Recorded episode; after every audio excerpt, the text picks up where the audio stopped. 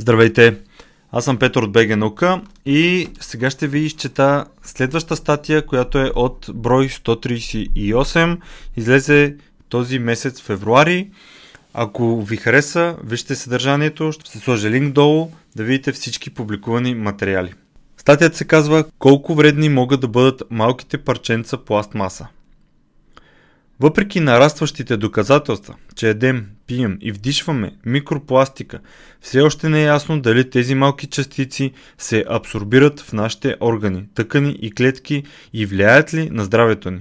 През 2021, т.е. тази година, предстои най-накрая да открием дали микропластичните частици проникват в кръвта ни.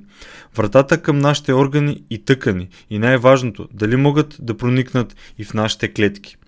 Ние сме много близо, казва Жулиет Леглер от университета в Утрехт, Холандия. Леглер участва в два от четирите нови изследователски проекта, финансирани от Европейската комисия, които разследват въздействието на микропластмасите върху човешкото здраве. Очаквам пробиви през следващата година със сигурност, казва тя. Преди да можем да разберем как микропластмасите могат да повлият на здравето ни, трябва на първо място да ги открием.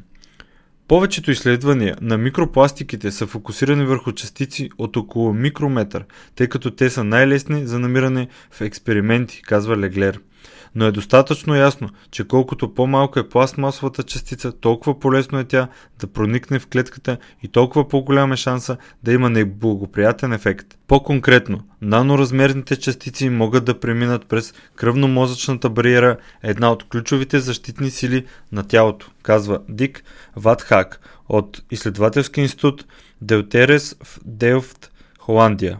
От десетилетия на излагане на замърсяване на въздуха научихме, че размера на частиците може да бъде един от факторите, допринасящ за разбирането на токсичността в замърсяването на въздуха. И мисля, макар това да е моето мнение и да нямам доказателства в негова подкрепа, но все пак мисля, че размерът също ще бъде важно съображение и за микропластичните частици, казва Дъглас Уокър от Ицак School of Medicine at Mount Sinai, Нью Йорк. Америка. Леглер, Ватхак и Локър вярват, че напредъка в аналитичната химия и микроскопията ще ни даде възможност да откриваме тези много по-дребни пластмасови частици в човешкия организъм.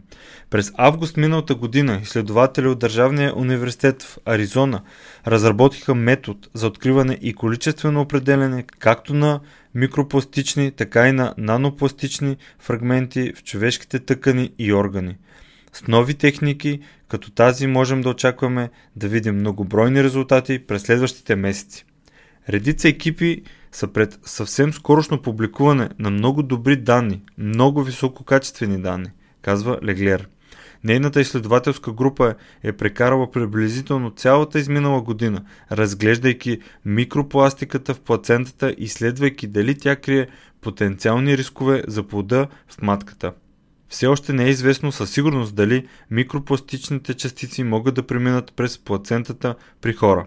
Ще работим в лабораторията с човешка плацента. Ще измерваме проби от човешката плацента, казва Леглер.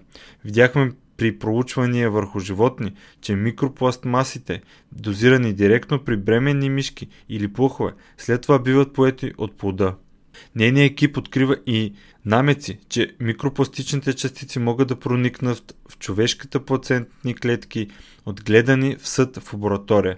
Следващата стъпка ще бъде да се изследва как всяко излагане на микропластика влияе върху развиващия се плод. Само механичният стрес от наличието на микропластични частици в клетките може да бъде достатъчен, за да причини щети, казва тя но има и опасения, че микропластмасите могат да пренасят в клетките си вредни микроби, като вируси и бактерии. Това е много широка и сложна област и мисля, че ще научим много повече за нея през следващите няколко години, казва Локър. Източник New Science Magazine, съставил и превод Радослав Тодоров и аз, Петър Теодосиев, изчетох текста, който е достъпен само за абонати на списанието от февруарския брой. Ако мислите, че този тип съдържание и въобще като цяло това, което правим БГ наука е интересно и бихте чели повече И ако искате да гледате и документалните филми, които правим с а, всеки брой, може да се абонирате. Целта на абонамента е да продължаваме да правим това, което правим, а именно да популяризираме науката, да създаваме добро съдържание и документални филми, интервюта с учени. Това е, вижте повече броя и споделяйте това, което чуете и видите от Бегнука, за да стига знанието до повече хора. Чао!